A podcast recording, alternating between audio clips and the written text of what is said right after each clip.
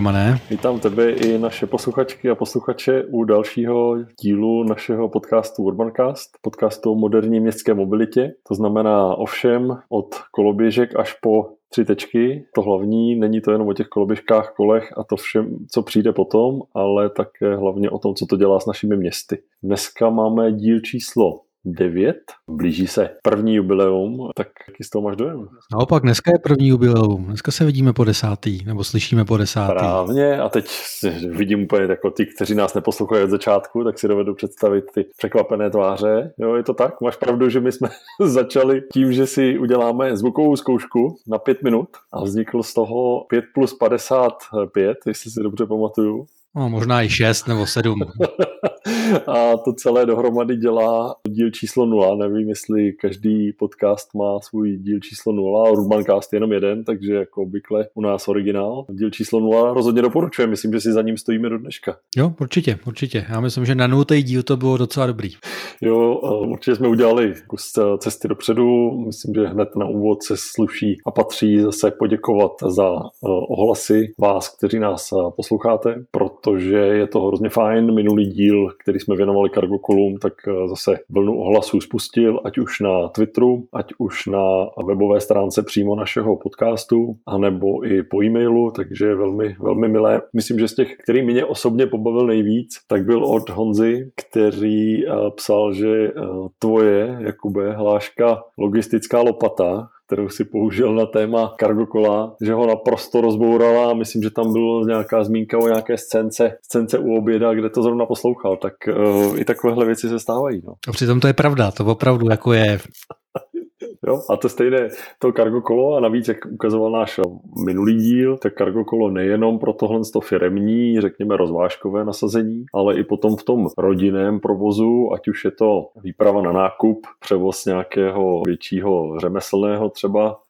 z hobby marketu, nějakého dílu, anebo úplně krásný pravidelný nebo i méně pravidelný rozvoz dětí, tak eh, to všechno dělá to kouzlo cargo kol, kterým jsme věnovali minulých 60 eh, minut Urbancastu. Doporučujeme najdete v archivu našem. No a tenhle díl samozřejmě vyvolal no, příjemný ohlas mimo jiné i proto, že podcast, byť děláme naše poznámky k podcastu bohaté, myslím, a postupně navigujeme i naše posluchačky a posluchače, kde to najdou, protože ne každý třeba je zvyklý s tím pracovat, tak vždycky, jestli můžu poprosit v té vaší podcastové apce, když si srolujete dolů toho našeho dílu, tak tam najdete skutečně, troufnu si říci, poklady. No a ten jeden, který tam minule scházel, ale uměli jsme si ho vyměnit, tak naše věrná posluchačka Lucka která mimo jiné, jestli se nepletu, tak dneska, když točíme, ne, ještě ne, ale eh, za nedlouho, bude mít svátek všechny Lucie, tak eh, myslím, že se sluší taky popřát všechno nejlepší. Ale to hlavní je, že eh, si říkala po našem podcastu, jak asi vypadají ta popelářská kola, o kterých jsme mluvili v Paříži a zdaleka nejen popelářská, řekněme pro všechny jako technické služby toho daného města. Tak jsme si vyměnili fotografii z Paříže, kterou jsem obratem poslal. No a tím to neskončilo, protože náš minulý host, Jakub Dietrich, hrdý vedoucí z e-kolo CZ tak nám potom ještě poslal jednu fotku pěknou a to je to hezký příběh, který já jsem neznal. Mě to hrozně jako potěšilo. Přesně česká cargo popelářská kola už dávno ve službě. Bylo to česká uh, sympatická firma tamhle z Úpice na Trutnovsku, tím zdravíme, kluky z Apache, tak před časem vyráběli nějakých 80 takových cargo kol pro technické služby a mám pocit, že to šlo někam, někam do Chorvatska. Ty, tyhle věci vznikají. Evidentně to nemělo zatím pokračovat pokračování, ale všeho do času. No. Tak um, to mám radost, že i náš podcast zkrátka nekončí tím, kdy my se tady spolu rozloučíme, ale žije to dál svým životem a pomáháme věci, které oba dva věříme a to je moderní, moderní městská mobilita. No. Tak a zase to ukazuje, ono tohle nebylo úplně nějaký klasický kargokolo, o kterém jsme se bavili posledně, že tohle byla taková tříkolka, ale zase to ukazuje další prostě formu, jak to kargokolo může vypadat a tady naprosto jako jednoduše udělaný vlastně rám, který pojme klasickou popelnici, takže nejenom, že můžeš sbírat řeknu, odpadky do popelnice, můžeš tím odvíst úplně jednoduše celou popelnici. Mimo jiné uh, doporučuji, dáme do poznámek dnešního dílu. Ještě jeden moc pěkný odkaz na, na webovou stránku, kterou jsem zase kvůli díky přátelům zahraničí, tak jsem ji objevil. A ta navazuje na to, co jsi říkal ty minule, Kubo, jak se ti velmi líbí ta různorodost v, ve světě cargo call, různá provedení vepředu, vzadu, eh, krátké, úzké tak tohle je velmi pěkný přehled, který jsem dosud někde takhle jako kompaktně na jednom místě pro někoho, kdo se do toho chce ponořit, nenašel. Tak odkaz dáme do našich poznámek. No a stejně tak dáme do poznámek jeden hashtag, který doporučuji každému, kdo trochu používá Twitter, potažmo Instagram. 3 by Bike, anglicky, tak rozhodně teď je ta sezóna, protože kdo ještě nemá stromek, Není potřeba zoufat samozřejmě, do Vánoc času dost. A i 24. se kupují stromky. Bez pilky, prosím, přátelé, taky jo, bez pilky. Někde koupit.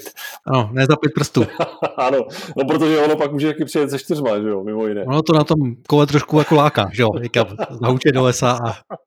tak, ale eh, to, co najdete pod tímhle hashtagem 3 by bike, tak rozhodně vás, eh, když nic jiného, tak vás potěší a třeba někoho i naláká, aby to vyzkoušel taky. A jsou tady, promiň, své úžasné fotky, kdy na tom je ten stromek a u něj ještě dvě děti v té korbě. Jo. To opravdu potom koukáš, co se dá všecko naložit, respektive co ty děti jsou schopný vydržet, když jo, mají stromeček. Je to, je to zase potvrzení toho, že když není eh, trouble v nedostatku představivosti, tak se dá téměř jako vyvést všecko. Ne, prostě kde je vůle, tam je cesta. Jako. Mně se moc líbilo v téhle souvislosti v eh, kluku s pedalmí, ale návaznosti teď na předvánoční službu. Tak zatímco v Česku se eh, nejmenovaná čtyřpísmenková rozvážková služba prsí, jak eh, rozváží stromečky dodávkou po Praze, tak tihle kluci v Londýně udělali díl a najala si je vlastně zase firma, která v Londýně prodává stromky předvánoční, ale rovnou si právě najala ne nějakou anonymní dodávku, byť by byla elektrická, ale najala si tady právě kluky z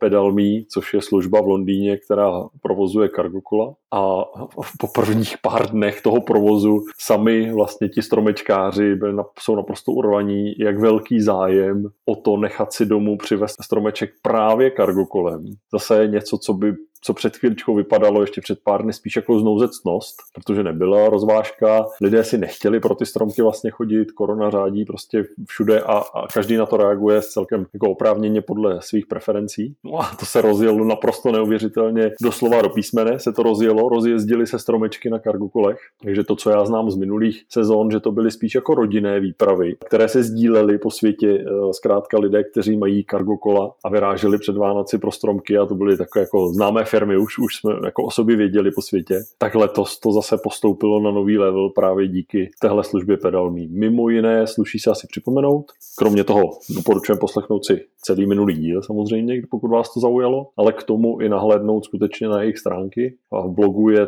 analýza právě efektivnosti provozu Cargocall ve městech jako rozvážková služba.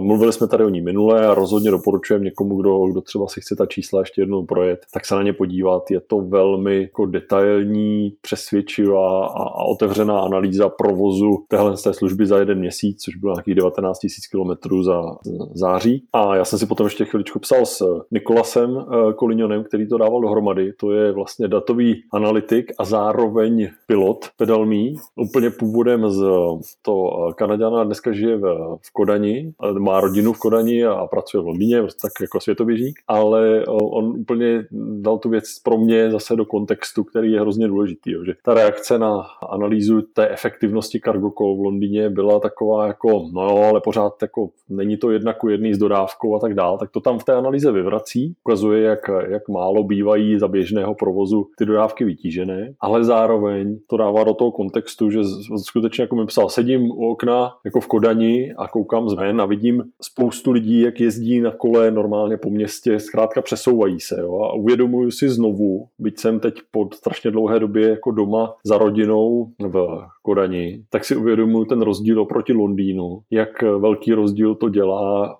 celkově jako pocit z toho města, pokud je dobrá infrastruktura. A znovu elementární otázka, kdy už začnou skutečně jako moudrá města výrazně investovat do té nejlevnější dopravní infrastruktury, kterou můžou vůbec vytvářet a to je infrastruktura pro kola. Ať už novou nebo přerozdělením toho prostoru, oddělením, ale říká, já jsem si znova po návratu do Kodaně uvědomil, jak moc velký rozdíl to pořád ještě je. A to ten Londýn udělal, přiznejme si, oproti kterémukoliv českému městu mnoha mílové kroky od jarní koronavirové krize. Prostě, jo. Takže... A přitom víme od pana premiéra, že ta Praha má na tom už těch 87 miliard a já nevím, co s tím robí, že jo? Takže... a jak říká jeho souputnice eh, u vykradené pokladny, tak eh, říká, kraje jsou strašně bohaté, že jo, proč bychom jim nesebrali? Kraje mají na svých účtech spoustu peněz, tak uh, co bychom s tím něco neprovedli, že? No, stejný přístup, stejná logika. Tak a po československém vtipu politickém uh, bych ještě jenom teda rád řekl zejména řidičům SUV značky Range Rover, který přes tu kapotu nevidí vůbec co je před autem, že pokud uvidí někde na silnici, jak se pohybuje vánoční stromeček, tak nepřepili svařáků, opravdu někdo jenom jako stěhuje. Three by bike.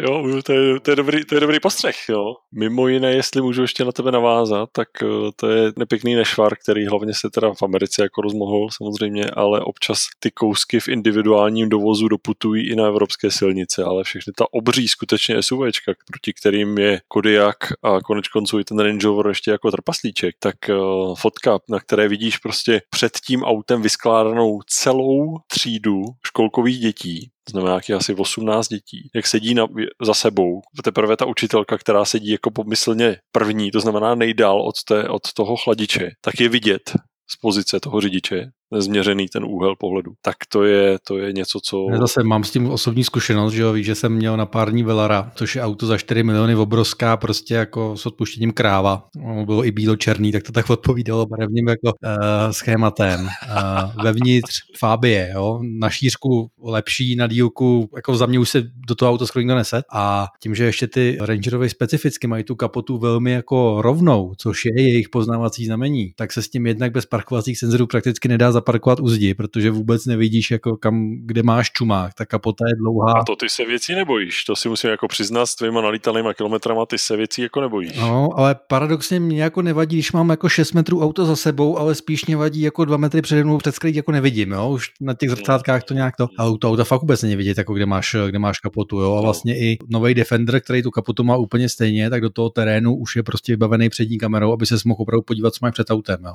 No, to je ta právě, právě ta celá skutečně skutečně jako školka, jedna třída školky, která se tam vyskládá. Tu fotku mám, můžeme jí dát do, do odkazu a možná to bude jedno i z našich budoucích témat, jak se podívat, co tyhle ty jako vehikly s naším městem dělají, protože potom tady můžeme jako do nekonečna vést diskuzi, část z ní už jsme vedli, znamená helmy, helmy, nehelmy a takové ty jako obvykle jako obvinování, že někdo měl sluchátka, protože šel pěšky nebo uh, neměl na sobě dostatečně výraznou bundu nebo, nebo podobné nesmysly. Neznám proto dobré české slovíčko v angličtině victim shaming, prostě přenášení té reálné viny na někoho jiného, obvinování těch, kteří byli jako obětí toho a tyhle ty pixely zkrátka jako do města nepatří. Ani náhodou, ani, ani náznakem prostě do města nepatří Jasně, no já jsem byl hlavně fakt tenkrát překvapený, když jsem do toho sednu, jak malý to auto ve skutečnosti je vevnitř a jak obrovský je jako zvenku. Jo. Ona se nabízí, že jo, taková jako jistá souvislost, že jo, mezi tím prostě, co si potřebuješ vyrovnat, když potřebuješ tak velký auto, no a pak tím pádem to nepotřebuješ mít jak vevnitř, tak velký, no. Uh, jasně, to je určitě varianta, nicméně, uh, nicméně ještě se vrátím k našemu hostu z minula. Kuba Dietrich byl ještě v podcastu 1% Miloše Čermáka. To mě překvapilo, že Miloš Čermák, jestli víte, jak vypadá Miloš Čermák, to je člověk, který má opravdu jako přes dva metry, eh, já jsem proti němu malej. Když jsem dělal ve foru Karlín, tak on seděl naproti v ekonomii, kde jsem ho potkával jako relativně často. R- relativně jako zapálený cyklista jsem jako podle toho podcastu zjistil, protože byl součástí vlastně projektu, tuším, když tady byl ještě freebike. Ano, ano. Tak mě vlastně uh, na rok kolo. Čím chci říct, že i takovýhle jako habáni se můžou na tom kole po městě úplně perfektně pohybovat. Nicméně eh, Jakub tak tam vlastně říká, že on tu helmu si do toho města nebere zásadně proto, aby byl bezpečnější, protože když tu helmu má na hlavě, tak si ty řidiči jako povědomě říkají, no když ho sundám, tak má helmu, tak to se mu jako může stát, jo. Takže on ji naopak nenosí, aby jim jako svým způsobem ukázal, že je jako mnohem zranitelnější, což je tak jako tak, protože cyklista nemá kolem sebe ten eh, plech, že jo. Samozřejmě na sport vždycky helma do lesa, jasně vždycky helma, ale že v tom městském provozu vlastně, a to si říkal ty posledně, jenom ukazuje jakoby nevyspělost infrastruktury. To je jako jediný, co ukazuje helma na mě, městském kole. Jo, ten podcast mimochodem dáme odkaz na něj do našich poznámek. Miloš Čermák samozřejmě celebrita podcastová, co si budeme jako povídat. A ten, ten rozhovor s Kubou Dietrichem je velmi pěkný. Mimo jiné Miloš měl od něj eh, jeden čas právě i elektrokolo a možná i do dneška, detail, detail nevím, ale skutečně podcast, který má smysl si poslechnout, protože zase jde po trochu jiné linii eh, té cyklodopravy. Eh, je to rozhovor, otázky tam a zpátky a rozhodně ti z vás, kteří nás poslouchají, tak tenhle díl doporučujem, tím pádem odkaz eh, v poznámkách, dejte si to. No a když se, když se tady bavíme ještě o provázání, tak Kubo, co taková jako hláška království za Cargo Bike v tvém podání? Já jsem se dneska jako opravdu a dostal do takové situace, že jsem byl skoro nešťastný z auta, jo, protože byť uh, mě primárně živili a doufám, že se brzo živit budou eventy, tak samozřejmě eventy nejsou jenom nějaká načačená konference, to je i spousta práce zatím a s tím samozřejmě je spousta logistiky, takže teď jsme pro jednoho uh, klienta po Praze zajišťovali nějaký rozvoz prostě dárků, taková ta předvánoční klasika a samozřejmě já jsem za odměnu jako zorientovaný Pražák dostal Prahu 1, Prahu 2 a Prahu 3, jo, což uh, jsou věci, které prostě autem zavážet nechceš. Co autem? Autem ještě když osobách v pohodě, ale dodávkou. No, tu mi chtěli dát jako taky, ale řekl jsem ne, vemu si prostě jako svoji oktávku, skopím sedačky, zarovnám to přepravkama, že jako s dodávkou do města, jako sorry, nechci. A, a to s tou dodávkou ročně jako nalítám jako pár desítek tisíc, jo, neděláme to vůbec problém a samozřejmě jezdím i po městech, ale motace jenom po městech je prostě jako absolutní nesmysl. Takovým paradoxem bylo, že jsem svoji cestu započal vlastně víceméně v depu eh, Cargo na Těšnově, ty jsi začal svoji rozvážkovou no, cestu autem. Ano, vzdušnou, vzdušnou čarou asi 35 metrů od, od toho, jo. Tak tohle opravdu, když o tom byla řeč minule, tak tohle se nedalo naplánovat, tak to je kouzelné, no. No, začal jsem teda jako doručovat, že jo, takže rychlost dodání jedný, jednoho vánočního dárku, tak jsem měl podle mě tak 30 minut, jo, což je úplně šílený. A bylo to samozřejmě primárně tím, že jezdíš takzvaně, jak se říká, na supa, že jo, a, a hlídáš, až někdy najdeš místo, aspoň v trochu rozumný vzdálenosti. Nakonec to dopadlo tak, že byť jsem strávil celý den v autě po Praze, tak jsem nachodil 12 km, jo, protože prostě jsem to auto vždycky nakonec zahodil někde uprostřed. Poplat jsem, co jsem pobral, ne, ne do kargokova, do svých kargoruk a kargonohama jsem to prostě odnes na cílovou destinaci. Jo. Takže jsem si udělal ze svého auta takové mikrodepo chodecké a to jsem pobral, to jsem nes a co jsem nepobral, proto jsem se vrátil. Tak jsem hvězdicovitě obíhal každou tu městskou část. No a pak zavodněnu Praha 4, hele, to je prostě, tam, tam musíš rozvážet, tam si zastavíš, potřebuješ. Jo, no, tak, tak, tak rozumím tvé zprávy, kterou jsme psal přes den teď o to plastičtěji. Myslím si, že byť mě to netrvalo nějak dlouho, jo. Měl jsem to hotový třeba za 6 hodin, tuhle tu uh, svoji Odiseu, tak si myslím, že na kole by mě to někdo jako nadal tak dvakrát až třikrát. Souhlas, je to jenom potvrzení toho, o čem jsme se tady bavili minule. Uh, na první dobrou to vypadá, že to je strašně neefektivní uh, rozvážka koly a opak je přitom pravdou, protože to, co je skutečně podstatné, není to, kolik toho nabereš najednou, ale uh, jak blízko se dostaneš k cíli, jak rychle uděláš tu takzvanou obrátku a tvých 30 minut. Myslím, že by v každé slušné logistické firmě vyselo na tabuli, ale ne na tabuli cti, ale na té druhé. Jakože takhle ne, tak to by bylo úplně to vidím, taková jako ta tabule a takový. Taky jsme tady měli jednoho experta, už tady není, tak si dejte pozor. A hlavně já jsem měl kancelář na Václaváku, měl jsem kancelář na Vladislavce, já se jako nebojím, jako když potřebuji někde zaparkovat takzvaně na Pražáka, ale ono už to v tom městě dneska nejde, jako není prostě kde a naprosto správně jsou všechny chodníky opatníkovaný, že tam prostě už to jako na ty blikačky nehodíš. Tý Vladislavce úplně jako krizovka, že jo, tam to vždycky vždycky bylo jako strašný a teď je to tam ještě jako strašnější, tak prostě tři čtvrtě hodiny jezdíš kolem a hledáš jedno místo, kde bys to nechal, jo. Takže opravdu zlatý cargo bike. A, a kdyby si měl vlastně jako v Praze službu typu pedalmí, jako máme v Londýně, tak vlastně rozhodnutí úplně jednoduché, že? Ještě by si na to v začátcích, protože přiznejme si, že pořád, eh, když vynecháme Nizozemsko a Kodaň, tak všude ještě jsou ta cargo kola spíš taková jako atrakce, tak by si na tom ještě udělal ty jako firma eh,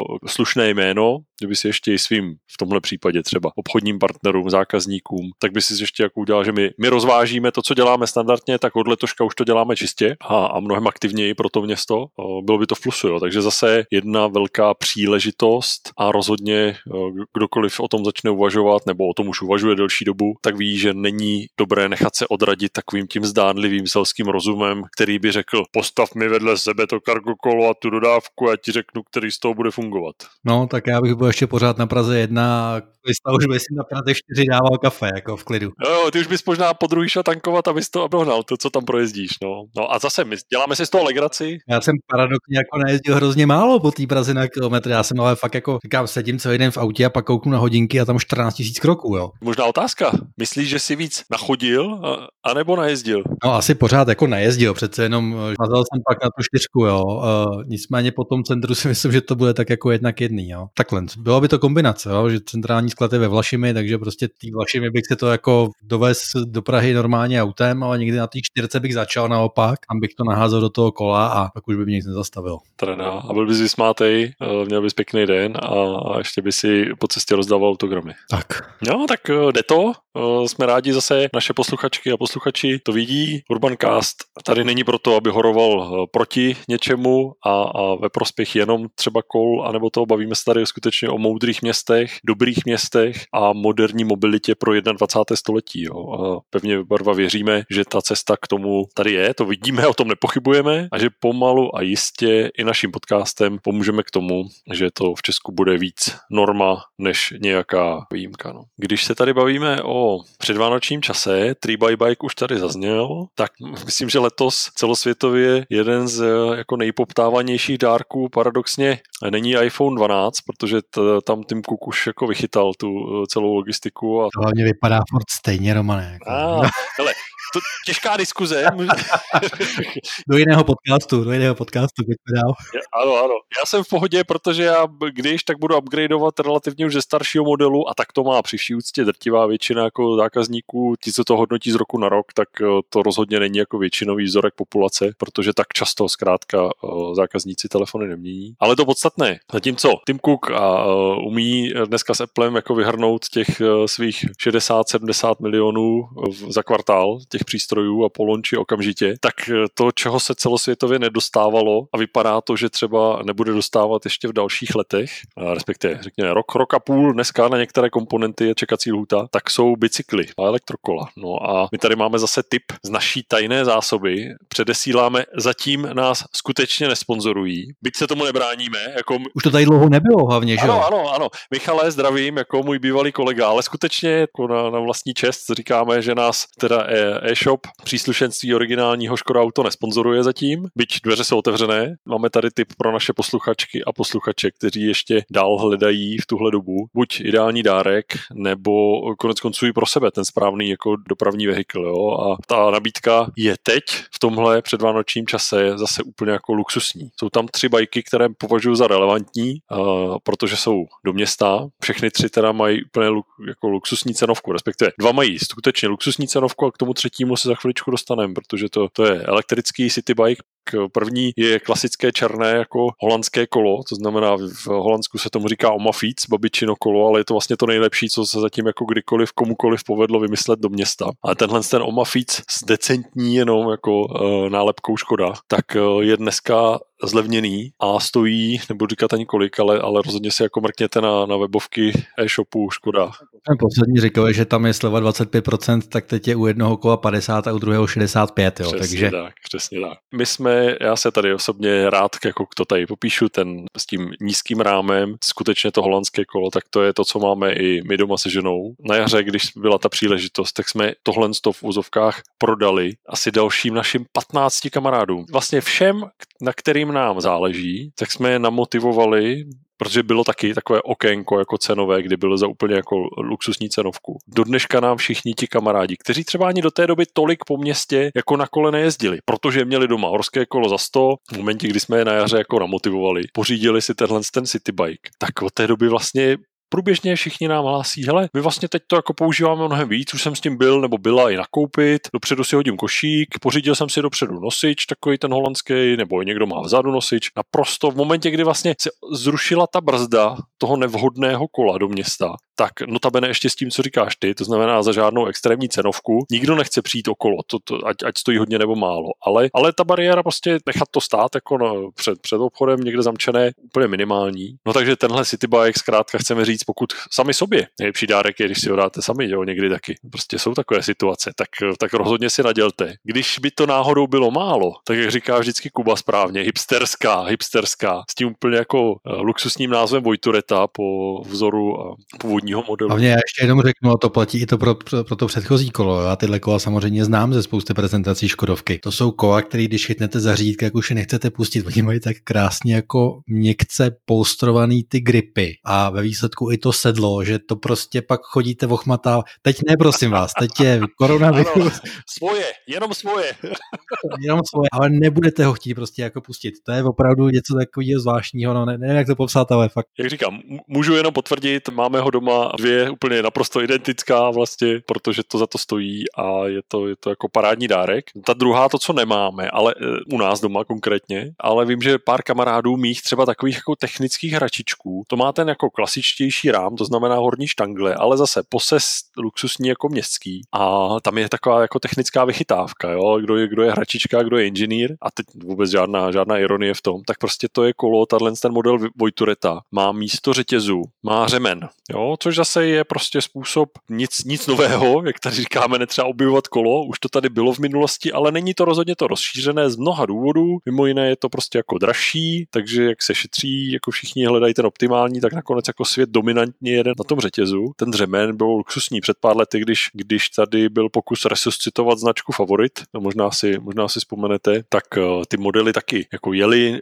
z titulu designu, aby se odlišili, tak měli vlastně místo řetězu měli ten dřemen. No a tahle Vojtureta hipsterská to má taky. Připomínám, že obě dvě kola, jak ta, ten Oma tak tahle ta Vojtureta hipsterská, tak oba dva vycházejí pod 9000 korun, no, tak jako nekup to. Tak hlavně posledně jsme říkali, že moc hezký kola dělá Urban Arrow, tak tady jsou to kola značky Flying Arrow, takže no, nejsme tak daleko. jo, jo, jo. No takže to, to je... Poletíte na nich jako šíp. Rozhodně jako super dárek, super radost, ať už sobě, anebo někomu, na kom vám záleží, eh, bez ohledu na věk, tak tohle je skutečně jako kolo do města, se kterým nebudete jako přemýšlet, zdali máte eh, vytáhnout auto nebo, nebo kolo. No. Prostě je to mnohem jednodušší. Nebo nejen, když jsi zmínil ten favorit, to už mi to byla právě Lucka, o které jsme dneska mluvili, tak na Twitteru dávala vlastně odkaz na tuším estonský elektrokola, hmm. ceně 50-60 tisíc korun a přesně tam říká, no musí si tu cenu jako srovnat s něčím prostě jako, no, aby to dávalo nějaký smysl třeba s favoritem, že jo? takže vlastně výsledku ten resuscitovaný favorit to bylo kolo za 80 tisíc jenom kvůli tomu, jak vypadalo. Takže uh, za cenu nižší než je cena favoritu, tak můžete mít vlastně dneska jako úplně báječný. No, no, je to tak. No, mimo jiné, když už je tady řeč o elektrokole, tak že jo, teď začíná všechny automobilky domácí naší nevýjímají, tak eh, elektroofenzívu v autech, všichni díky tomu komfortně letos splní ty limity a když ne, tak zatím je nějaká jiná hra, ale to, to není to téma. Teď vyjíždí zkrátka ENIAC tady z výrobní linky v Mladé Boleslavi a vedle toho rovnou právě v té nabídce, které najdete taky na tom e-shopu Škoda, tak najdete první poctivé, já to sleduju dlouho, tak první poctivé elektrokolo městského typu. Zase jo, mám z toho ohromnou radost, že ta značka se toho nelekla. Kluci, kteří na té kolekci pracují, tak už to konečně zařadili. No a teď tak jako se nabízí takový vtípek, tak jako ENIAC za milion třista, a nebo, nebo e-retro, eh, což je takový jako název, na kterým bych se ještě zamýšlel, ale OK, respektujem, tak je retro kolo za 54, z 54 mám pocit, no, takže nějaký 2000 eur, možná, že váš obchodník eh, Škoda vám třeba ještě něco na to sleví, ne, přece je to tak jako... Když tomu koupíte to Eniaka určitě. tak možná dostanete do kufru. Ne, to je na vás, na vašem, na vašem umění. Ale bude to lepší, že u Audi teďka dávají, eh, nevím, to si musíš koupit za auto, ale vlastně dával jsem na Twitter fotku, eh, když jsem rozvážel koloběžky elektrický, Audi nový. Ty se vlastně dávají jako dárky k autu. Mikromobilita, mikromobilita jako dárek, no. Ale asi budeš muset koupit trošku jako jo, dražší. Jo, jo. Byť ta koloběžka ta ani paradoxně vůbec jako drahá nějak hmm. extrémně, jo. On je to, jestli se nepletu, tak zrovna Audi, eh, na rozdíl od některých jiných značek, které si to jako odpracovali, dělali vlastní vývoj, tak myslím, že Audi se spojil se Segway. Se Segway, ano. Ale to jsou vlastně všechny koncernové značky a zase na jednu stranu pořád říkáme, proč vymýšlet kolo. A tady už ta technologie je odzkoušená, je dlouhodobá, funguje to tak jako. Segway lomeno Ninebot je největší výrobce koloběžek elektrických na světě, takže určitě to dává smysl. Umí customizovat, má jako dobrou zákaznickou péči. Úplně tomu rozumím, jako že v momentě, kdy to vlastně skutečně ti jde jenom o to, abys jako mohl říct, že to máš, nemáš to jako svůj skutečně jako primární rozvoj budoucí nějaký strategický té mobility, tak to tak může být. No ale zpátky tady možná k e-retrokolu. Já z toho mám tu, tu největší radost možná ze dvou důvodů. Jeden je takový v lehké nadsázce, kdo nestihl si koupit elektrické Go, které bylo někde, se nepletu, za půl milionu a bylo přesto vyprodané a strategicky zase už se jako ne, nepokračovalo baterie drahá jedno s druhým. To vyprodání mě teda trošku jako mrzelo, jo, protože, nebo respektive mě mrzela ta cenovka, mohla to být o trošku levnější. A kdyby to bylo o trošku levnější, tak už mi stojí v garáži, protože prostě jako auto do města úplně uh, jako nepřekonatelné. Strategické rozhodnutí, nemusíme si tady nalávat, jo, trošku vidíme do kuchyně, takže strategické rozhodnutí, zkrátka ten zájem o to byl právě tak velký, že to přestávalo jako té značce dávat úplně jako smysl notabene, když tady byl jako ENIAC eh, v přípravě a, a Citygo si přiznejme bylo zkrátka elektrifikované původně auto eh, vyvíjené pro benzínový pohon a to má neuvěřitelnou jako návaznost na komplexitu celého toho výrobku. Nebudem zabíjat do detailu, každopádně hrubě přes palec půl milionu. Dneska tady první City Bike poctivý eh, s decentním logem Škoda, tak je za bratru lehce přes 50, takže kdo to pořídí, tak si může klidně říct, že ušetřil 450, protože na to ježdění do města, troufnu si říct, v 8 z 10 případů je to naprosto plnohodnotná náhrada. Takže... Domane, se vší úctě k City Gočku, ono to má zhruba stejně wasatový protokol. jo, mimo jiný, to, ano, uvidíte to na fotce, až se podíváte, ale tenhle ten City Bike elektrický, tak má samozřejmě poctivý košík vepředu, že jo. Ano, sedí vzadu. Ano, ano, ano, ano, takže děláme si z toho legraci, ale myslím, že ti z vás, kdo nás posloucháte, ať už kratší, anebo delší dobu, tak myslím, že velmi dobře rozumíte, kam tím míříme. Zkrátka ve městě je za krále a královnu ten, kdo vybírá chytře to, jakým způsobem se po městě pohybuje. No a tady je další nahrávka. Ten druhý důvod, proč já mám z tohohle z toho elektrického uh, bajku jako radost, to je ten, že na Škodu auto se velmi často obrací velké množství nejrůznějších organizací, jednotlivců, institucí s žádostí o mobilitu. Jo, já kdybych si měl vzpomenout, kolika jsem dokázal vyhovět a kolik jsem jich násobně víc musel odmítat, tak uh, jenom tím chci říct, že teď doufám, že budou v Mladé Boleslavi tak moudří, že začnou minimálně do těch žádostí, když budou mít tendenci jako jim vyhovět, tak už ta nabídka nezačne CityGo, nebo dneska CityGo už není v nabídce, ale nejmenší Fabii třeba, a že půjde ještě právě dolů. A, a ta nabídka jde vám mobilitu, my vás můžeme v rámci partnerství podpořit a tady, tady můžete jako mít od nás jako městské kolo. Jo. A já věřím, že na první se to setká s nepochopením, údivem, ty emoce budou rozdílné, ale věřím, že i moudrostí tady týmy v Mladé Boleslavi přispějí k tomu, že to bude naprosto normální. To bude, když přijde úřad městský XY sociální služby a takové, které jako si zaslouží určitě podporu a myslím, že to patří k chování dobré korporace, takové služby podporovat, ale nikde není psáno, že musí podporovat jenom, jenom dvoutunovou, v případě bohužel elektro, elektroaut ještě i více tunovou jako obludou, ale že se to dá vyřešit mnohem elegantněji. Tak doufám, že se to stane. No, tak tím jsme se dostali... Uh... Zase trochu off track. Ano, já doufám, že, že jsme zůstali na trati, pořád se nám to, pořád se nám to točí, jo. Ale možná, že teď, jestli souhlasíš, jakoby, tak, je, tak je dobrý uh, okamžik jít uh, k otázce z uh, publika. Jo, máme tady, máme tady od minulé, po minulém dílu náš uh, věrný posluchač Martin. Ten se nás vlastně, uh, kromě jiného, děkujeme za milá slova, že se mu podcast líbí. Jsme rádi, že padají skutečně otázky na témata, která vás která vás zajímají. Jo. A Martina konkrétně zajímalo dvě témata. Jedno si s dovolením necháme na příští díl a vysvětlím potom proč. Ten první, to jeho téma, tak bylo bike sharing. Jo. Já s dovolením Martina odcituji, jak vypadá ideální bike sharing. Stanicový systém versus zónový, soukromý nebo městský, nějaký potenciál na multimodalitu, to znamená jako schopnost kombinovat více druhů dopravy jednoduše. Jak by mělo vypadat tedy ideální městské kolo? Několikrát tady padlo v podcastu třeba jméno Nextbike, ale pro mě píše Martin, jsou ta kola dost špatně použitelná. Stěžka se na nich jede, do košíku se toho nedá moc umístit. Tak uh, ta otázka zní, co si o tom, co si o tom myslíme. No, my používáme všechny bike sharingy, ať už jsou to Recola nebo, nebo Nextbike. Já jsem v Praze ještě nestihl teda vyzkoušet Bolt, se přiznám. Jump Lime, ten, ten znám ze světa, takže, eh, takže to jsou taky ti hlavní hráči tady v Česku. Já bych to vzal možná od konce, to znamená ta otázka na to, jak má to kolo vypadat, nebo co vůbec jako Nextbikeu vyčítat nebo nevyčítat v tomhle případě. Ten bike sharing má několik svých vlastně zákazníků. No, jeden z nich je ten uživatel, který na to kolo sedne a ten by si možná přál jako super pohodu pohodlnou, úžasný jako bicykl, téměř jako lepší, než má doma. To je, to je, to je jeden, jeden úhel pohledu. Další zákazník je to město, které v řadě ohledů nějakým způsobem podporuje. Praha zrovna ne, ale jsou města jako Moudra, která podporují bike sharing u sebe e, nějakou formou dotace nebo příspěvku na pohyb. A ta města zase mají třeba jinou optiku. Ta města, těm městům jde hlavně o to, aby, aby se nemuselo e, doplácet zbytečně na časté opravy, aby to kolo nebylo příliš nápadné, aby bylo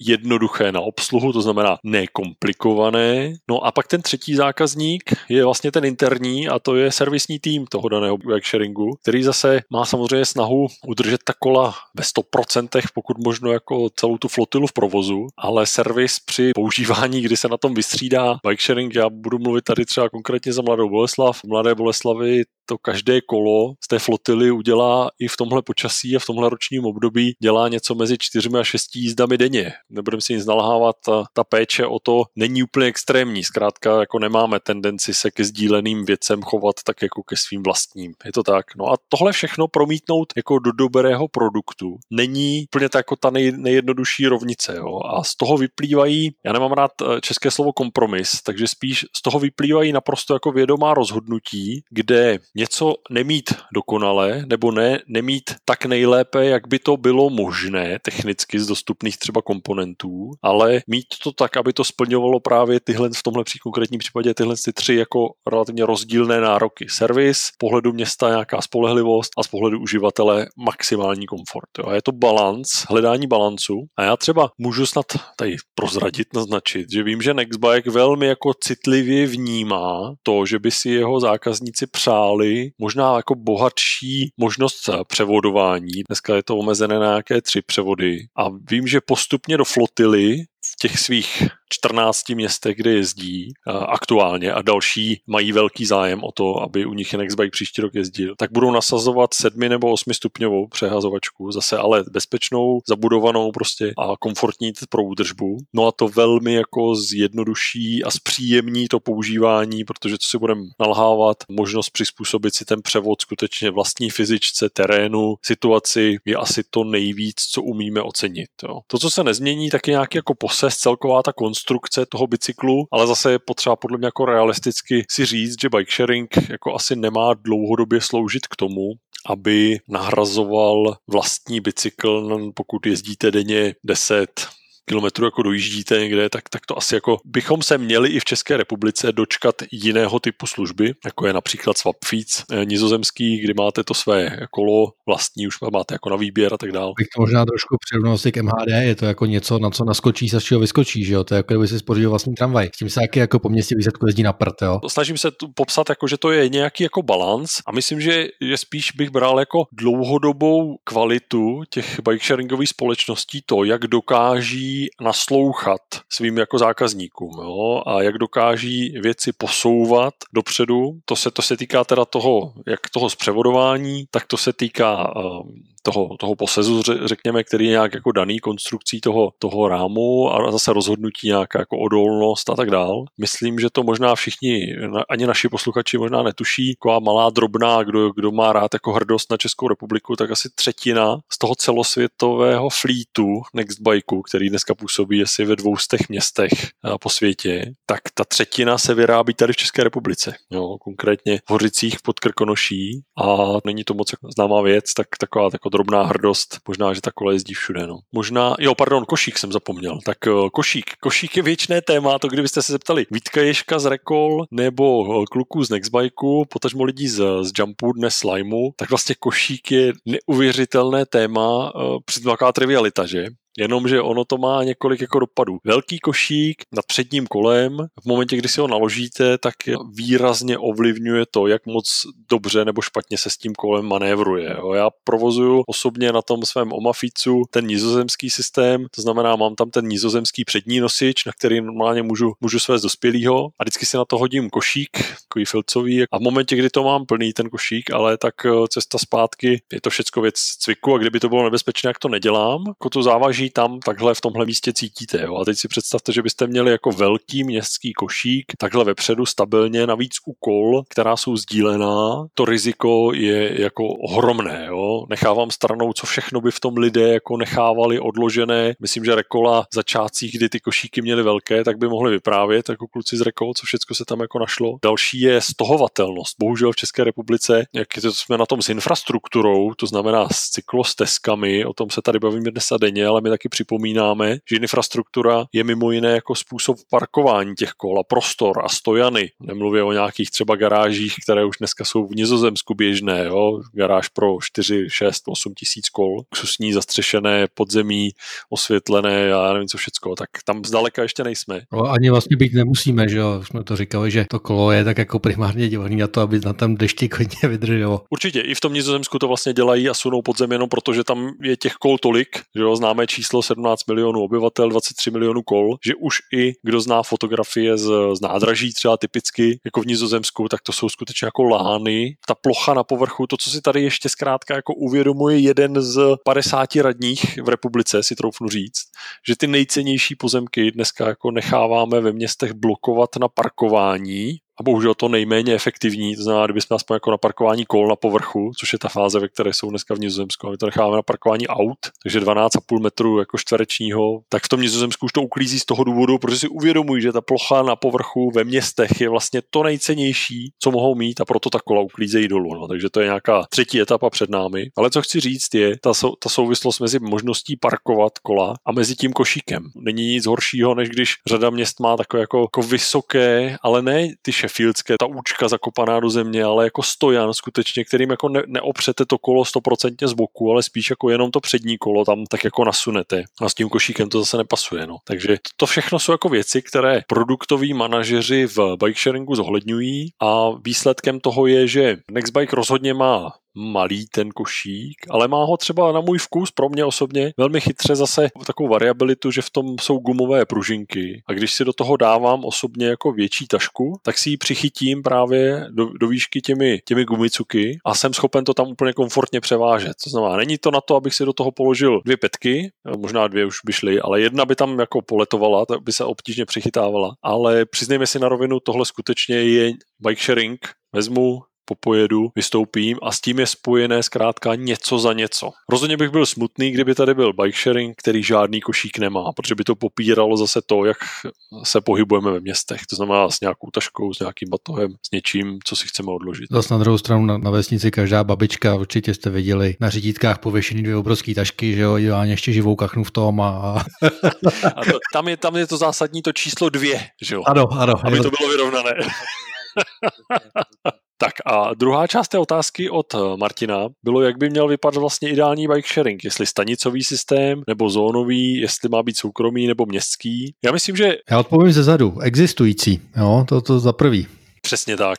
Krásně jsi to řekl, já jsem přemýšlel, jak to, jak to otevřít eh, právě, aby vůbec nějaký v tom daném městě, potažmo regionu, a to regionem nemyslím jako území od Příbramy po Mladou Boleslav, ale jako region kolem pár obcí, které spolu souvisejí, takže nějaký mikroregion. Jo. To je přece to úplně to elementární místo a skutečně jako není nejmenší důvod, aby město, které trochu myslí na svoje obyvatele, na svoje podnikatele, na, na lidi, kteří v tom městě zkrátka jako vytváří nějakou hodnotu, tak aby nemělo svůj bike sharing. Jsem o tom bytostně přesvědčený, že každé město, které myslí na svoje lidi, tak najde prostředky a najde obrovské využití a jako benefit samo pro sebe, pokud u sebe začne ten bike sharing. Takže to je úplně elementární. Těch modelů nejenom v České republice, ale i po světě je několik. Přesně jak říká Martin, někdo preferuje, a to je takový jako trend, řekněme, eh, hodně střední a východní Evropa, pořádek. Jo? Hlavně, aby to, to kola byla srovnaná.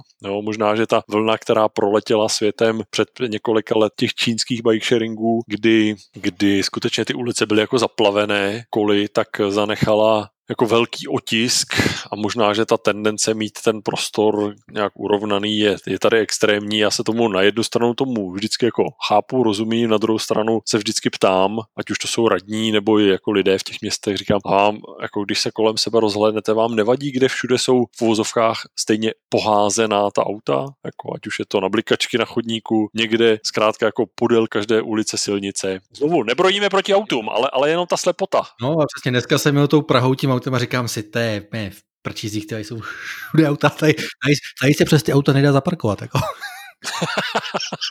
Jo, jo, jo. jo všude, Takže... Ta Čína, jo, ta Čína to je prostě to je úplně jedno v jakém oboru, že jo? Oni staví města do zásoby, jo? Prostě města duchu. Vykoupený investice, tak tohle byly prostě kola duchu, že jo? Tam prostě jako tak, naprosto, tak, tak. Eh, aby nahnali valuace těch startupů, který zatím byly, tak prostě jako jeli ty kola víceméně do zásoby a pak přesně vznikají ty fotky, kde tam, kde mělo být těch kol, řeknu 100, tak jich je tam na té hromadě 2000, no tak ještě aby nebyly na hromadě, jo? jo. No. Ale zase, tak jak rychle to jako nadběhne, že jo? To je, to je na tom jako jiná mentalita, jin, jiná kultura a trženost kontextu té kultury to může vypadat jako absurdně a všechno špatně. Ale tak to není. Oni stejně rychle, jak naběhli s těmi jako nesmyslnými počty těch kol, tak velmi rychle to vlastně jako zredukovali. Něco regulacemi, něco ten trh, popadali ty startupy a vlastně to jako zmizelo. Tak to možná někde by se to čistilo 10 let. Tady se to velmi rychle jako naběhlo a velmi rychle to spadlo dolů. Jo? Ale bohužel ten otisk tady, řekněme, v Evropě je takový jako setkávám se s tím víc a víc, eh, takový ten tradicionalistický, to znamená parkování těch kol spíš jako na pevně určených místech, stanice nebo virtuální stanice, kterou vidíte v aplikaci, spíš než ten úplně free floating, to znamená jedno město je jako jedna velká zóna a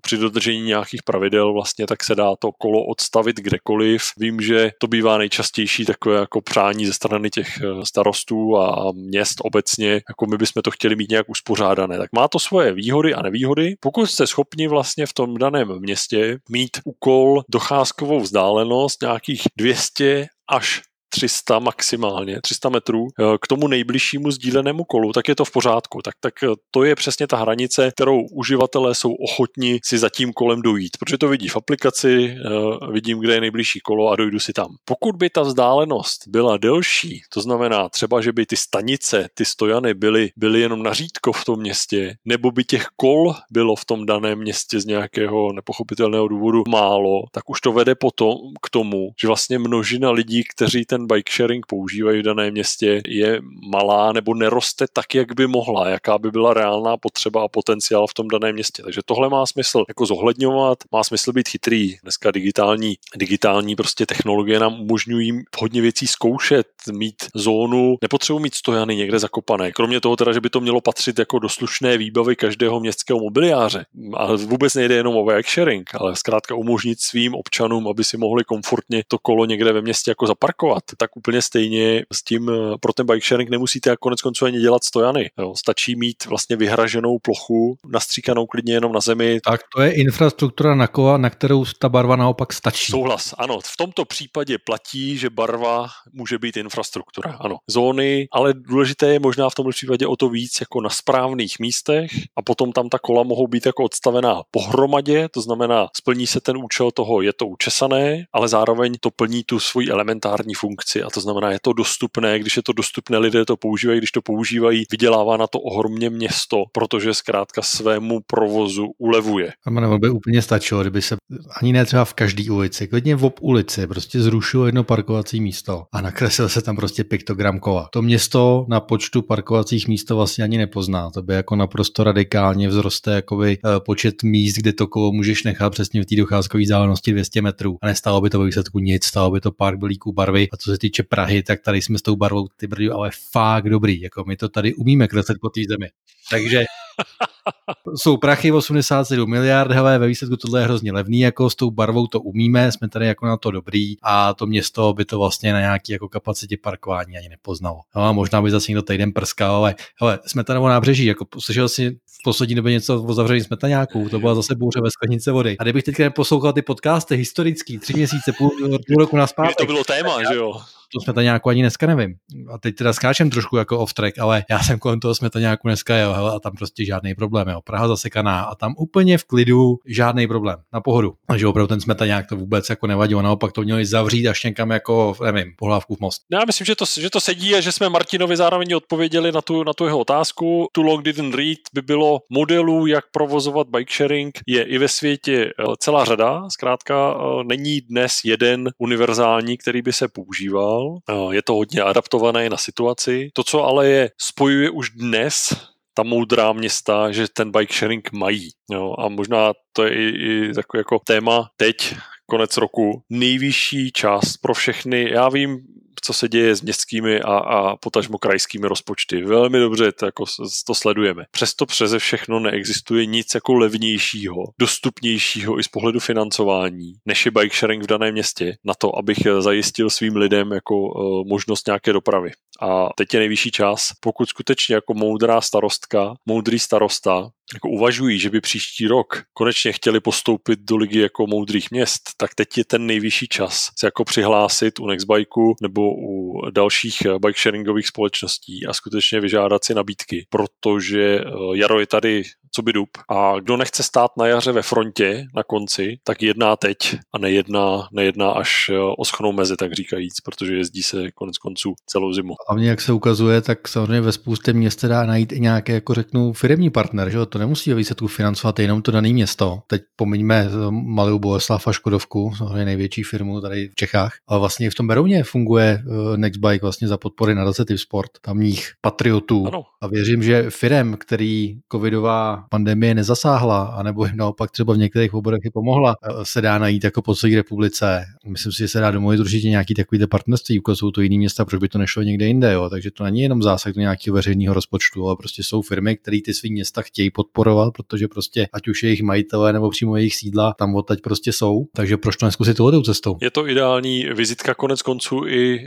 dobré. My jsme tady pojmenovali dva příklady těch skutečně jako velkých firm, kteří se chovají jako dobří sousedé ve svých regionech, ale takových firm konečně, konec konců i menšího formátu. Přece každá jako firma by měla mít tendenci se chovat jako dobrý soused a skutečně v tomhle třeba kola Nextbike nabízejí jako obrovskou výhodu v tom, že mají reklamní plochu přímo na sobě, na, na zadních kolech, ty, ty kryty, plus umějí toho hodně odpracovat i v tom virtuálním prostředí, jak Rekola, tak Nextbike a tahle ta komerční partnerství ve světě mají velkou tradici. Tady vím, že taky jako fungují, ale zatím v takovém jako měřítku, kde v tom vidím jako ohromný další potenciál. A zase chytrá firma, která hledá jako způsob, jak se odlišit v komunikaci, to je polovina úspěchu jak zkrátka dělat něco jinak než ti, než ti ostatní. Druhá polovina je samozřejmě dělat smysluplně eh, kreativně a tak dále, ale, ale zkrátka jako využít něco, co zatím je uh, někde jako na okraji, ne protože by to bylo nefunkční, to naopak, ale na, protože to zatím jako neobjevili mnozí, tak na to se konec konců bike sharing také nabízí. V téhle souvislosti já si myslím, že eh,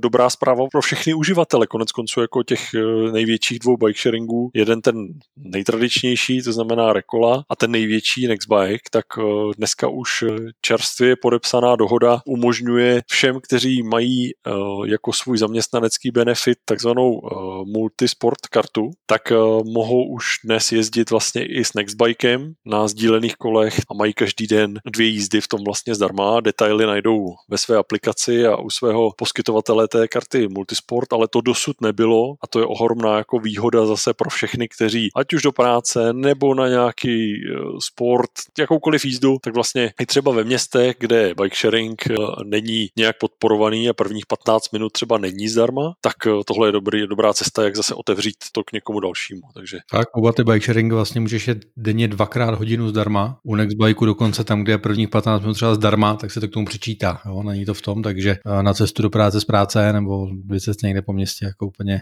úplně ideální. No, perfektní a zase je to věc, kterou uvítají uživatelé multisport karty, kterou uvítají uživatelé provozovatele eh, těch bike sharingů, ale v konečném důsledku to uvítají jak firmy, protože zkrátka budou mít jako svoje zaměstnance jako aktivní a neznamená to jenom, že se někde zavřou na hodinu do fitka, ale zároveň eh, na tom vydělají i ta města, protože minimálně zase další část lidí má šanci se přesunout s nějakou vlastní motivací na to, že se pohybují po tom městě po svých, tak říkajíc. Takže to je ohromné, jinak Nextbike, když už tady o něm byla řeč, tak poslední zpráva je, že na příští rok si je vybrala mimo jiné i radnice ve Frýdku místku a v Ostravě eh, získali nový kontrakt na dva roky, takže jako to potvrzení, že tady jsou dneska už města, která si uvědomují ten význam a přínos bike sharingu, to tady je. Pokud někdo trochu je nahlodaný dneska, tak není nic jednoduššího eh, zaprvé si vyžádat tady nabídky od bike sharingu a stejně tak jednoduché je možná zvednout eh, telefon nebo napsat, napsat e-mail tady těm starostům z měst, která už ten bike sharing provozují a pobavit se o zkušenostech,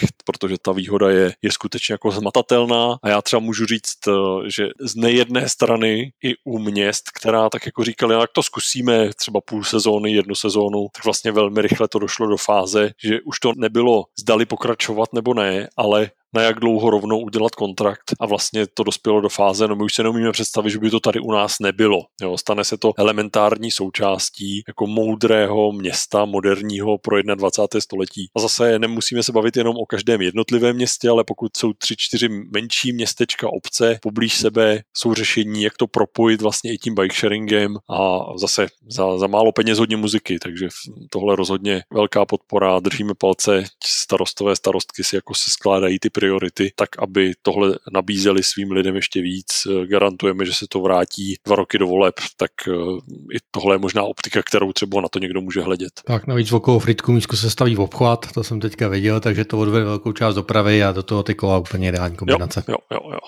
Eh, navíc platí, že eh, my se tady nebavíme přece pořád jako o kolech, jako že jde o kola, ale jde skutečně o kvalitu života ve městě. Bavíme se taky o nějaké jako snižování emisí, snižování hluku, prašnosti a tak dál. To je věc, na kterou se zase, když bude někdo jako víc jako hokinářsky o tom přemýšlet, tak i na to teď bude jako neuvěřitelné množství jako peněz v evropských fondech, protože ten směr Evropské komise je naprosto jako jednoznačný. Máme nově potvrzené vlastně nový cíl na snížení celkově emisí v, v Evropské unii z původních 40 dneska na 55% do roku 2030 to je navýšení záslužné, pořád to ještě nestačí na splnění pařížské dohody a to je jiné téma na úplně na jindy, ale každopádně je to jako potvrzení, že státy národní, potažmo regiony, potažmo města, jako jednu z nejsnadnější cest, kterou budou mít před sebou je hledat způsob, jak překlopit velkou část dopravy do té čisté.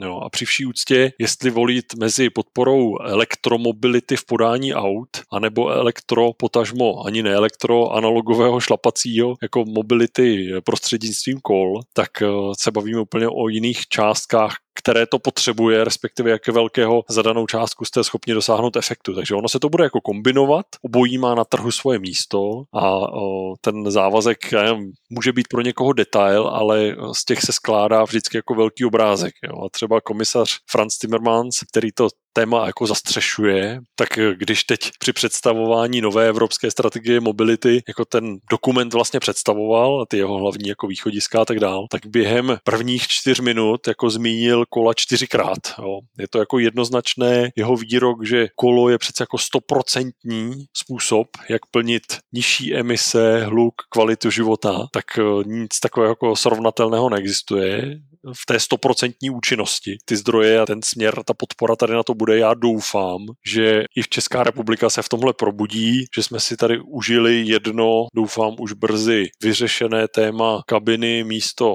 cyklostezek. Ještě zeptat, jestli máme nějaký vývoj v kauze šatny versus stezky. No, tak eh, pro, pro připomenutí bavíme se o jedné malé kapitole evropského rozpočtu toho úplně záchraného, které Evropská komise uvolnila pro své členské země v reakci na koronavirovou krizi už na jaře, má to nějaký průběh, takže na, teď na podzim se to začalo rozdělovat, že jo, bavilo se tady v České republice nejdřív slavnostně, že budou 2 miliardy korun českých na projekty na investice do cyklodopravy pro nejbližší rok a vedle toho další eh, evropské fondy, tak jak budou jako schválené. Potom se z toho stalo najednou 5 miliard na kabiny pro eh, obce do 3000 pro agenturu Milana Hněličky a to naštěstí teda neprošlo na, na, na národní úrovni v tom fi, finálním jako výboru, který to měl schválit. Řídící výbor IROP, tak tam to neprošlo, podle mých informací to neprošlo dominantně díky dvěma hybným silám. Ta jedna je svaz měst a obcí, obrovský, jako si zaslouží tahle organizace jako respekt, že včas jako rozpoznala význam toho, co je jako podstatné. Jo? A skutečně pro ta města, obce do budoucnosti tohle je cesta jako k prosperitě. Dobrá infrastruktura pro to, aby se lidé mohli pohybovat po tom území jako na kolech, je, to je ta dobrá investice. No a druhá hybnou sila byli pozorovatelé z Evropské komise, kteří jako diplomaticky skutečně jako naznačili, že se někdo zbláznil, takže ať si jako jde dát ty ruce do kyblíku studeného a zase se vrátí ke stolu. No a mezi tím teda proběhlo skutečně jako písemně od paní ministrině Dostálové. Chci věřit, že dostojí svému dostálovskému slovu, tak tam je písemně příslip, že to má z tohohle z toho malého balíčku, to má skutečně cyklodoprava vor dostat ty infrastrukturní investice 5%, eh, což je něco mezi 1,3 až 1,6 miliardy korun. To má být podle toho, kolik bude činit tenhle ten React EU malý balíček. Finální potvrzení z řídícího výboru IROP zatím stále jako čekáme, ale já doufám, že aspoň někdy některý výrok daný na papír, takže má nějakou jako váhu a že se toho dočkáme. To, to by mělo odšpuntovat jako projekty, které už jsou dneska de facto připravené. Svaz města obcí mimo jiné jako si dal tu práci a už dneska je tady v České republice připraveno, nehodnotím teď jako detail té kvality té přípravy, ale za 4,2 miliardy korun uh, cykloprojektů jo, na cyklostezky. Takže i když dopadne 1,3, tak vidíme, že tam jako je převis, něco, na něco se určitě nedostane. Ale znovu, Evropská komise jednoznačně jak v plánu obnovy, takzvaném fondu obnovy, tak i v běžném rozpočtovém období, tak jednoznačně považuje cyklodopravu, to znamená investice do oddělených, bezpečných a prosíťovaných, neizolovaných od nikud nikam, ale v síti stavěných cyklostezech v moderním designu považuje za prioritu a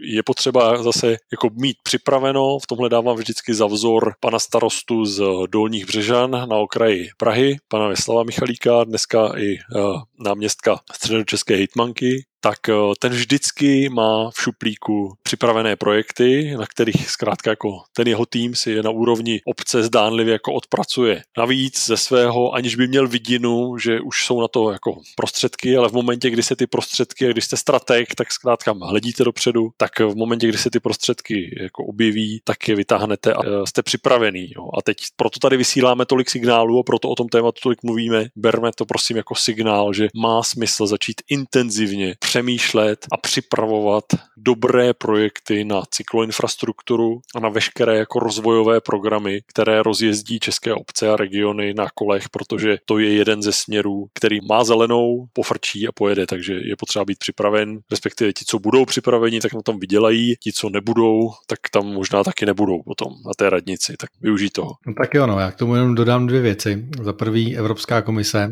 a tady česká, to říct pobočka, tak je naprosto výborný Twitterový účet. Jo, jejich zastoupení je úžasný, souhlas. Je to taková eh, Saturninovská kancelář pro uvádění románových příběhů na pravou míru románové příběhy v tomto případě píše většinou ten příslovečný Mára, že? a e, Evropská komise mu to tam jako hezky opravuje a, a korekturuje a uvádí na pravou míru. Ve výsledku všechny ty peníze, kterými se tady všichni vohánějí, tak 60 až 80 z nich jich máme díky EU. To je jedna věc. A druhá věc, trošku se jako bojím tím, že to spadá pod právě Ministerstvo pro místní rozvoj, který přestože má ve vlastním názvu rozvoj, tak mám pocit, že se nějak jako úplně nerozvíjí. Jo? A že i v té pandemii, která tady je, tak je možná jako a čertneme jako ty finance a, a sociální věci a všechno tam se ale aspoň jako něco děje, jo? máš nějaký trošku pocit, že aspoň trošku se to hne, jo? I když ten Karel Havíček se jednou přispí, tak i tam se to nějakým, i tam se to ve srovnání s MMR jako hejbe, jo? Což, je, eh, což je jako strašný, no. takže uvidíme, hmm. uvidíme. Jo, mějme, mějme snad nějakou jako naději, rozhodně je to směr, na který je dobré být eh, připravený a využít ho na maximum, eh, protože ty benefity jsou zkrátka jako, bavíme se tady o nich o nich do nekonečná. Konec konců věnuje se nám, věnuje se jim i náš sesterský, sesterský newsletter kolem na kole, který už má dneska za sebou první rok fungování. Bylo to takové jako jubilejní, pěkné, pěkné číslo, docela se mi to jako hezky skládalo a vlastně mi udělal radost i, i bruselský zpravodaj České televize, který uh, si dal na svůj Twitter elegantní fotku právě se skládačkou s Bromptonem. Headline byl jednoznačně jako nejlepší dopravní prostředek na pohyb v Bruselu v tomhle případě. Jo. A to Brusel si nahraďte svým městem a, a jste doma. No. Tak. Rovná, kolik jsi jich napsal za tu dobu těch newsletterů? no, 23 byl ten jubilejní, ten neměl nulu, takže 23 skutečně. Trapně začal od jedničky. Právě až s tebou jsem mohl začít zase freestylovat. V tom je ta naše souhra. Myslím, že eh, naše posluchačky a posluchači to tady vnímají, že eh, si to umíme takhle pinkat. Eh, je to vždycky radost. Doufám, že vás to baví tak jako, tak jako nás. Takže 23, 23 newsletterů obsáhlých, všechny jsou v archivu. Velmi obsáhlých, velmi obsáhlých a musím říct, že velmi dobrých. Nakonec to newsletter je příčinou, proč se tady vlastně každý 14 dní teďka potkáváme a pouštíme tady svá moudra do éteru, protože tak vlastně vzniknul podcast, jo? jo, jo. Že... Já vždy si vždycky pamatuju na tvoji, na tvoji vždycky zprávu, a nebo když jsme si volali, jako, tak zase... Nás prostě půl hodina v hajzlu. Zase mě o půl hodiny a ne, ne, v hajzlu, naopak, jako perfektně strávená půl hodina, jo. Kdo neznáte newsletter, tak Roman má jeden dar a to je, že umí jako velmi dobře psát, jo. Stejně jako velmi dobře mluvit, konec konců, což tady zažívá, takže 14 dní. Na rozdíl ode mě, který umí ani psát, ani mluvit, ale uh, no, trošku psát. Uh, na klávesnici, ne rukou, už po těch já myslím, že, já myslím, že bychom tady byli dlouho, kdybychom měli, měli vypočítávat, co všecko ty dokážeš, o čem já si ani neumím uh, uvědomit, že by to bylo dobré to umět dokázat, jo? takže to, to jako, to prostě, u někoho je to možná v něčem viditelnější, ale jako já bych byl... Ani zároveň necháme toho, už se tady zase plátáme minutu po ramenu navzájem, že jo, takže Dobrý, pochválili jsme se, nikdo jiný to za nás neudělá, byť občas se někdo v komentářích a na Twitteru samozřejmě ozval, to moc děkujeme. Přihoďte, napište nám, dejte nám vědět, my se na to hrozně těšíme. A... Vánoce, mějte trošku slitování.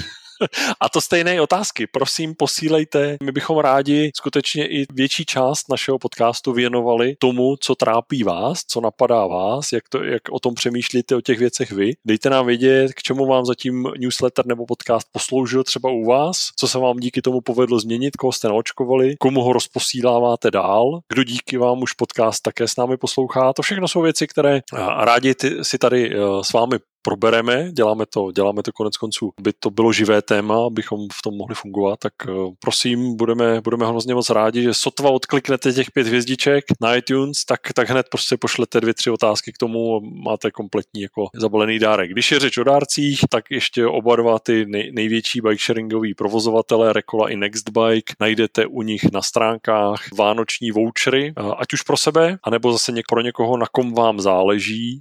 Není ze čeho než věnovat eh, třeba předplatné na příští rok eh, na 30 minut jízdy zdarma, každou jízdu zdarma. Jsou to naprosto drobné, při vší úctě tohle vyházíme každý z nás za mnohem větší blbosti. Tak eh, šup tam s tím, rychle voucher na bike sharing, krásný dárek. Navíc pořídíte ho digitálně. Navíc máte ho hned. No, tak co chtít víc, ne? Že bez práce, mám s tím vlastní zkušenost, té radosti, co to udělalo, doporučuji každému. No a tím jsme se možná dneska dostali do jedné z našich teček. Zapomněl jsem na něco, Jakube? Já tady projíždím seznam, který se zase připravil a mám pocit, že jsme probrali úplně všechno. Hmm. Až se trošku děsím, z čeho uděláme tečku.